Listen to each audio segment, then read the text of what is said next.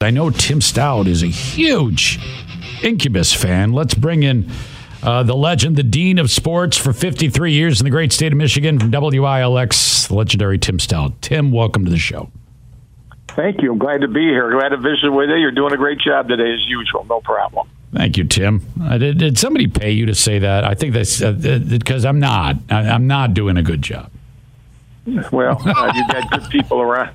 You got good people, and you got a big audience that Bill gives everybody. So you know, and it's a good time of year because we're getting closer to the fall from a sports standpoint. You know that. Right on, right on. Now I want to pick your brain on sports things, but I still, I also want to talk to you about you know some of what you do man because 53 years in this business and you have just been a pillar uh, throughout it how does one do that because you have had a fantastic career and it's still going strong tim well, I've been fortunate, you know, in a variety of ways. Number one, you got to have obviously good health. You have to have great people around you. I tell people that all the time. I've had great management people. I've worked for about these six different managements, two TV stations, and then the radio show that we do, you know, 10 to 1 every day on WVFN. That's in its 31st year, and it's had several owners, but it's just worked out that you know they like the format. And you know to be honest with you i've kind of taken an attitude when somebody asks you to do something whether you agree with them or not do it cheerfully and do it supportively and be loyal and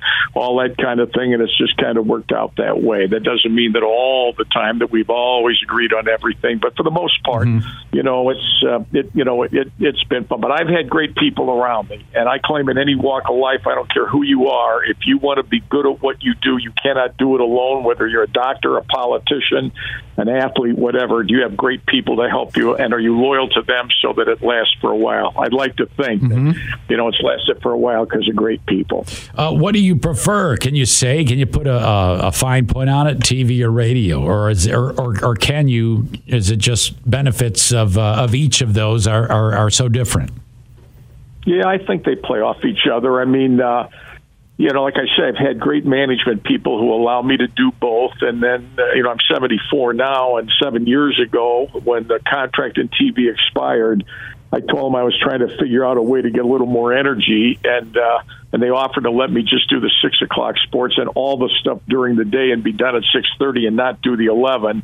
And that's been a that's been a real help because I don't really do the eleven. Once six thirty comes, the the sports world can come to an end, and we'll talk to you again tomorrow morning. And we have good people on our staff too that you know go through the entire day, and and that helps a great deal too. So you know, uh, but even though the day starts relatively early, I've got an hour or two between radio and TV, and then when I come in, you know, putting together the TV TV, one thing that helps is you just had three hour three hours of radio, so everything that's going on all day long, you're kind of right. into, and you knew that coming in, so you kind of have a starting place there as to what to assemble. And when you're doing, you know, four minutes on TV, that's a lot easier than doing three right, hours on right. radio, relative to filling the whole thing, as you know. Oh, well, what industry has had more changes, in your opinion? Because they're both very different. As well, it's been a very changing landscape over the years, Tim.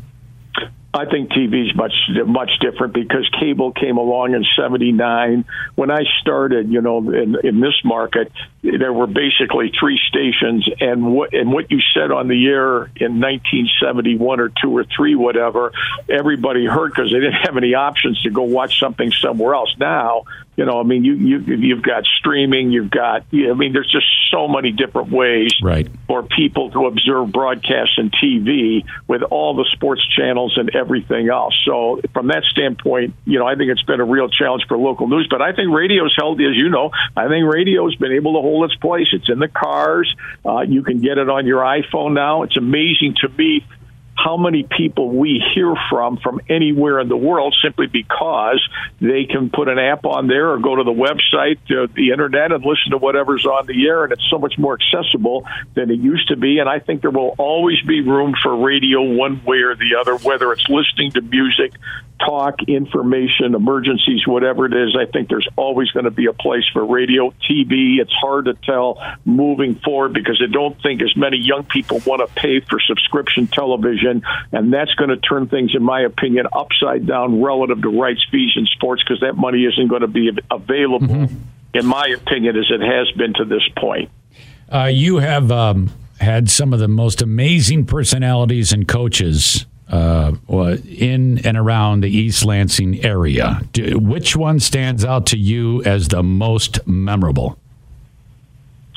Well, I guess I'd have to say Magic Johnson, and not only now, but you know, I always tell him he's 63 now, and I, you know, I tell him when he's back here because his family, you know, he just lost his dad this summer, but his mother's still, you know, hanging in there, and and a lot of his siblings. So he gets back here from time to time, and I tell him, you know, my favorite days of his career.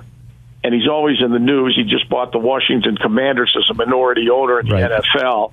But I tell him, you know, I go back to the high school days, and I tell people, my frankly, of the 53 years, my three favorite were 75, 6, and 7 because those were his high school days at Lansing Everett. And there will never be a high school scene anywhere in my lifetime, anyway, that will replicate what it was like here the three years that he was in high school playing across the state of Michigan. We did every one of his games on radio. I did 10 of his games on TV each of the two years he was at Michigan State. And that was, you know, that was great. But and and the Michigan State people they were coming into basketball when he arrived in the mid 70s before it really was a whole lot. Plus, high school basketball here dominated because he and Jay Vincent were the two big shots on the scene, and they were going to Michigan State, so all the Michigan State people had a chance to get warmed up for him. And Kelser was already here, and Jud was in his second year, and it was truly, no pun intended, a magical time in Jenison Fieldhouse. But the three years at Lansing Everett, you know, I'm a young guy, and I'm you know, and I've been much to all these these big crowds, and I know it's a big deal with him the way he's playing and the crowds that they're drawing. I mean, I would say him. Certainly, there have been many Michigan State coaches through the years. Um, some of my favorites weren't the ones that weren't here the longest. Uh, Denny Stolz, Darryl Rogers, uh, and I did uh, all five of Nick Saban's coaches show years here from '95 to '99, and I always have liked Nick. I, I still every now and then, you know, I get a chance to reminisce with him. We had a good relationship. I never had a problem with him. I knew the rules, but I never had a problem with him. And I thought that he was destined for more to more success somewhere somehow down the line than what he had at Michigan State because I think he felt that if it was going to be in football in college, he frankly needed an area or a program which had a little bit better chance to stand on the national cha- stage. And while he liked LSU, and that would have been great for him, I just think when it, after going to the NFL for a season, Alabama fell into place, and he stayed there mm-hmm. ever since. Um, but you know those guys, um, Duffy Daugherty in football at Michigan State. I grew up. I lived with his son in college for a couple of years. We we, we ran you know track together at high school. Uh, he lived across the street. He didn't live in the houses the coaches live in now. I can tell you that. And and obviously when you've been around Izzo for 40 years, because he's been an assistant coach here you know, more than 10 years, and then he took over. And his is an amazing story. He has a lot of the same traits. We were talking about this on the air today. He has a lot of the same personality traits uh, that um, that Saban has, and they're and those two are both friends to this day. They communicate, uh, they tease each other all the time, and they kind of came through. You know, at the same time, Tom's going to be 70 in January. Mm-hmm. Saban's 72 now, and yet they both have a thirst to keep competing and having success in a vastly changing college athletics world. It's a lot different for them now mm-hmm. than it was when they got going more than 20 years ago. Tim Staudt from the game 730 WVFN in Lansing. You can, um, of course, WILX. You can follow him on Twitter at Tim Staudt, S T A U D T 1 0 or Tim Staudt 10. Uh, back to Magic. So uh, at Everett, he comes in as a, this is a 15 or 16 year old uh, man, man child, I guess. Was it his first game? You're like, oh my gosh, look at this kid. Or did you expect him to be that good in that first game? Well, the story, which has made the rounds and it's accurate. Now, one of my very closest friends was the uh, high school beat writer for the Lansing State Journal, and he called me. You know, and he's in his early twenties. I'm in my early twenties. We got the jobs we got because we came with a terrific opportunity and a terrific uh, resume, we came cheap. And uh, if we would if, if we would have come with expensive on it, then they might not have hired us. I don't know whether they thought we were any good, but we came at the right price. All I wanted was an opportunity. But at any rate, hit I did not see him in the first one or two games his sophomore okay. year. In those days, there was forced busing in, in, in the Lansing school district. In those days, Lansing Everett was a very predominantly white school, and he was in the neighborhood of Sexton High School, and everybody felt that he'd go to Sexton. There are three public schools in Lansing. That's two of them, and everybody thought he'd end up at Sexton. And uh, but with busing, it changed, and he was forced to go to Everett. He wasn't happy about it. He didn't know anybody over there. There were a lot of his younger friends that he grew up with that were at Sexton. It just worked out that he had to go to Everett. But over time, you know, in that sophomore year, I mean, his late coach George Fox, who died a couple of months ago, you know, George figured, you know, everybody knew who he was, and George okay. managed to make it work. You know, he was the standout on that team. But after about a second or third game, Fred Stabley, who worked at the State Journal and call and uh, covered the games, he said he wanted to get. He said, "Have I seen him play?" And I said, "No, I haven't." He says, "Well, I'm going to give him a nickname." Will you support it? I said, so what are you going to call him? And he said, I think I'm going to call him Magic. And I said, that's corny. I don't think that'll ever last. But he put it in the paper. He put it in the paper the next week, and and he always put it in the paper. And of course, he had the stats and the record to prove it.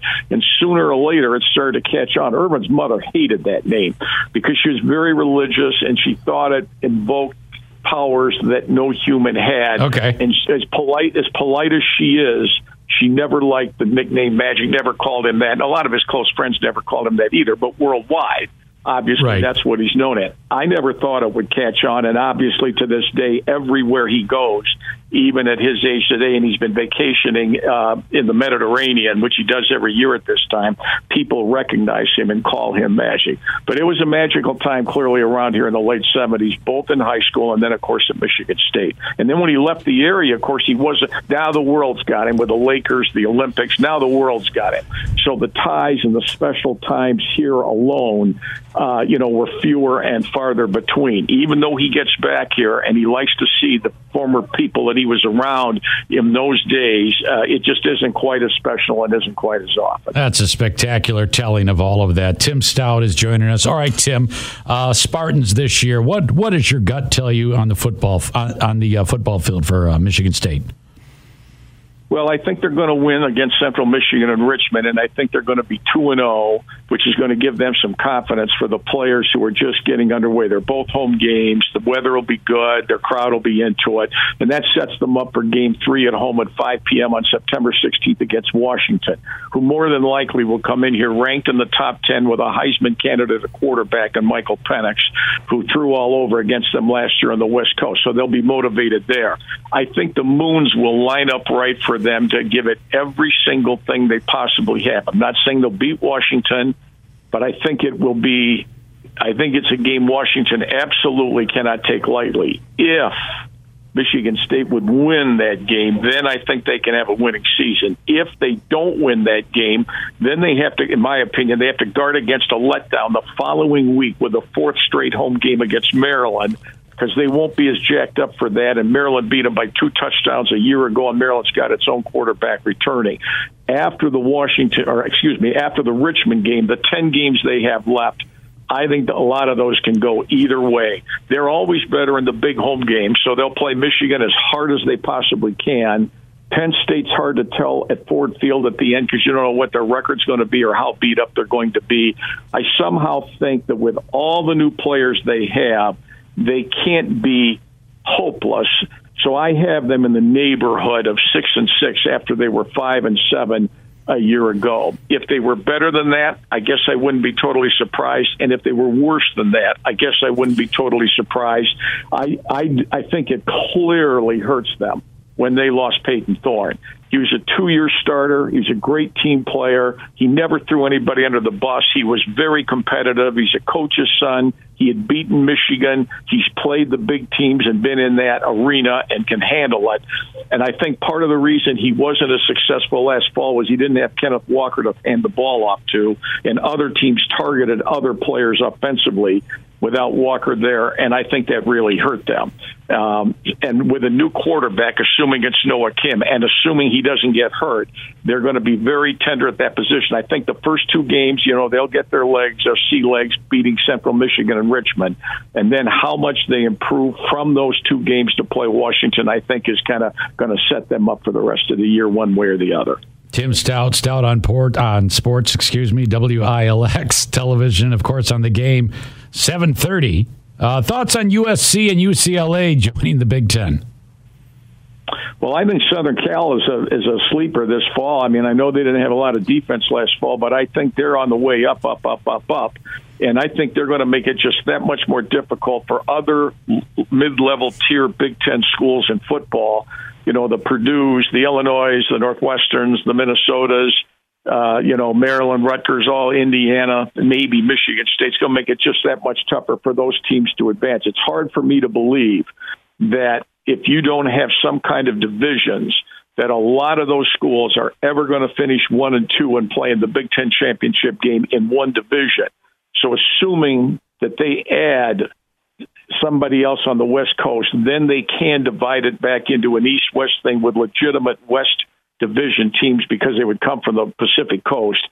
And I think that would give other teams at least, least a chance. Michigan State doesn't play either Southern Cal or UCLA next year, but they get them both the following year, one home and one away, and then it's like that for everybody moving forward. But also with a 12 team playoff, you don't need to necessarily be in the Big Ten championship game to still play in the postseason, providing you're in that nine and three, eight and four area with good wins and no bad losses. But I think it'll be interesting to see how it plays out because we're in uncharted territory where we've never been before, and how some of these teams like Indiana and Rutgers and Maryland and so forth fare against Southern Cal. That's just one more brutally difficult game for a lot of these teams that they're going to have to play, and for the big teams too. I mean, you know, does Michigan want to play Southern Cal? Think it's a lock win, and vice versa. Same thing for Ohio State, Southern Cal, a lock win for either one of them, and vice versa. I mean, somebody's going to get pinned with a loss, right? And I assume that UCLA is going to continue to move forward, not backward, uh, from where they've been, but look, it's a different world. My mother, who's 97, asks me all the time, why do they call it the Big Ten when they have 14 schools? I say that's a, and she thinks I'm sorry. It's probably a stupid question. I said, how can it be stupid if the conference name is 10, let alone the other conferences, and that's not the number of schools right. that are in the league. So yeah, well, the world I told her it's a good yeah, it's like the world's upside down these days. We're like, I, I don't know, mom. that's a that's the million dollar question, you know. Yeah, you're absolutely right. So, um, you know, I mean, I always get excited at this time of the year. I mean, Michigan's a wonderful college football, college sports state. I know the Detroit's get a lot of publicity in that, but the Detroit pros, you know, have been so inferior, collectively and generally speaking, that you know it's kind of a Michigan Michigan State type of state and has been for a long long time because those schools have generally been successful in a lot of sports especially Michigan. So there's something for you know people you know how it is uh, the bandwagon gets wider the more that you win. And uh, yes. this this is probably going to be you know another exciting season. I think one thing that fresh you know this fall if Michigan State struggles in football, you're just going to hear more about their basketball team because their you know their prospects are pretty high, right. and and you're going to hear about Michigan football all the way through. I'm a right. little more Especially from Bill. about them but yeah, but we'll, you know, but that's the fun of it. You know, that's yep. the fun of it moving forward, and it never gets old for me. That when fall comes around here in the high school football, it's still a big deal across the state of Michigan. I still enjoy it when the weather's good, the high schools and that. I like it all the way across the board. And I think as long as you have that enthusiasm for it, I mean, I get frustrated with the direction of some of these the money that's come into it at all levels of sport except the high schools. But on the other hand, when the games start to get played, I try to forget all that and just watch the games and enjoy the competition that way. Timmy, you are a legend, and I appreciate your time. Uh, at Tim Staudt 10 on Twitter, WILX, the game 730 Staudt on Sports. And you, hey, you talk about not having energy, but I, I don't believe it because you sound as fresh uh, now as you did when I first started listening to you when I when I was just getting my start in the biz. So it's an absolute pleasure talking to you, my friend. Anytime, I appreciate. Keep up the great work. And tell Bill better not rest on his laurels. You can take over for him at any time, and yeah. you can tell him I said that. Yeah, I appreciate that, Timmy. All right, there you go. How about that, Staudt, Timmy? Love him. Did I say Staudt on ports at one time? I think I did. You did, yeah. Staudt on ports. Oh. Start telling us about boats and yes, stuff. Tim Staudt, Staudt on ports. Oh, yeah, San Francisco, Grand Haven, whatever. Timmy's got all the ports. God, what an idiot I am.